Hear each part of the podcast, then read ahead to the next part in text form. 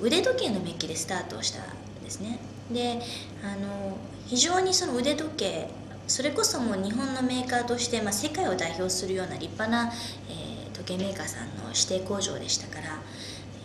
えー、メッキ液のほとんども自社で開発してますし品質的にも非常にまあ胸張れるものをメッキしてきたんですけどもやはりその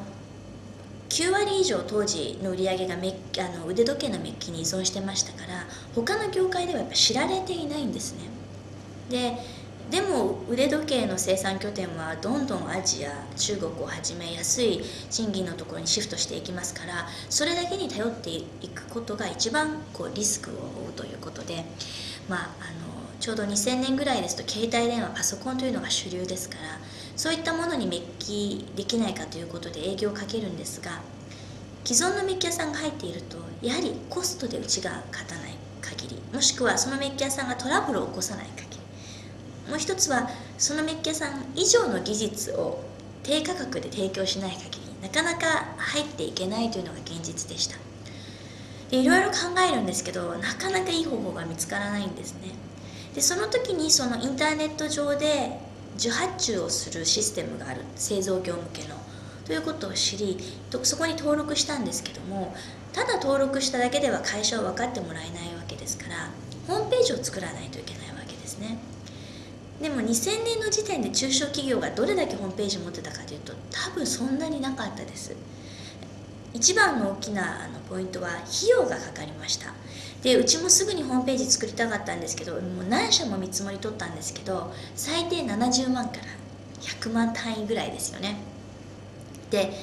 そのもう苦しい資金繰りがもういつ途絶えるかわからないような会社にあのホームページのためにそれだけのお金は出せないのでいろいろ考えた結果あの、まあ、女性の社員中心となって78名で自分たちで作ることを決めました、えーと、パソコンがまだ1台インターネットにつながってるのは1台もう1台あったんですけどこれはもう本当にワープロのように使ってただけですからでじゃあいざやろうとしてもその誰もできないんですよ。まあかろうじて私はその前の仕事で情報はインターネットで取ってましたけどもただ何かその作成をするとなるとそこまでエキスパートではなかったのでみんなでその本買ってきてソフト買ってきてもこんな指1本2本でこうテケテケ打っていくんですけどもあのデジカメがないので写真があのアップロードできないですね。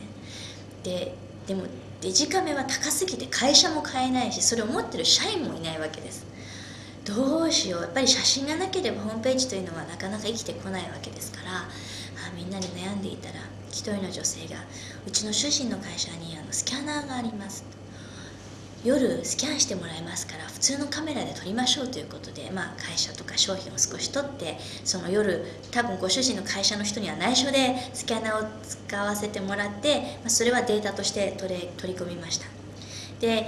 ホームページはなんとかできたんですけどももう一つ営業ツールに会社案内が必要なんですよね。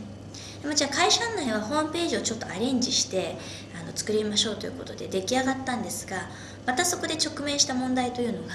カラーコピー機がないということだったんです。でこれ白黒でやるのにはちょっともう要するに迫力がないわけですよね。あのやっぱメッキですから品物の色とかなんとなく雰囲気も見せたいということで。もうこれはさすがにあのカラーコピー機は買えないから諦めるしかないかなと思ったらまた違う女性が実は先日カラーコピー機屋さんが新機種の、まあ、営業に来ました。で3日間お試し期間があるって聞いたんですけどもそこを使わせてもらえませんか？ということで3日間800枚すらしてもらいました。でお返ししました。要は知恵っていうのは湧いてくるっていうことですよね、まあ、大変あのそのコピー屋さんには、まあ、そのメーカーさんには失礼をしたんですけどもやっぱり買えなかったのでまたねそれを使って営業展開すればいつかは買える日が来るということであの申し訳ありませんということであのお返ししました。で一応まあそれだけの、ま、材料が揃ったのであの営業に積極的に出始めてでインターネット上からも仕事が来るようになってあのまあ、徐々にこう会社の雰囲気というか社内のこうやる気と自信が出てきました。同時にうちは業績を全部オープンにしてますのでどれだけ今会社が悪いかそのいくら売り上げてもこれだけまあ返済に行く、まあ、人件費に行くっていうのが全部明確に出て結果これしか残らないとかこん、うん、マイナスいくらだっていうのが分かるので社員たちもそのなお一層危機感と自分たちも経営に参加していかないとこの会社は蘇らないんだっていう現実を分かってくれたので非常にいろんなきっかけからあのいい風が吹いてきたような気がします。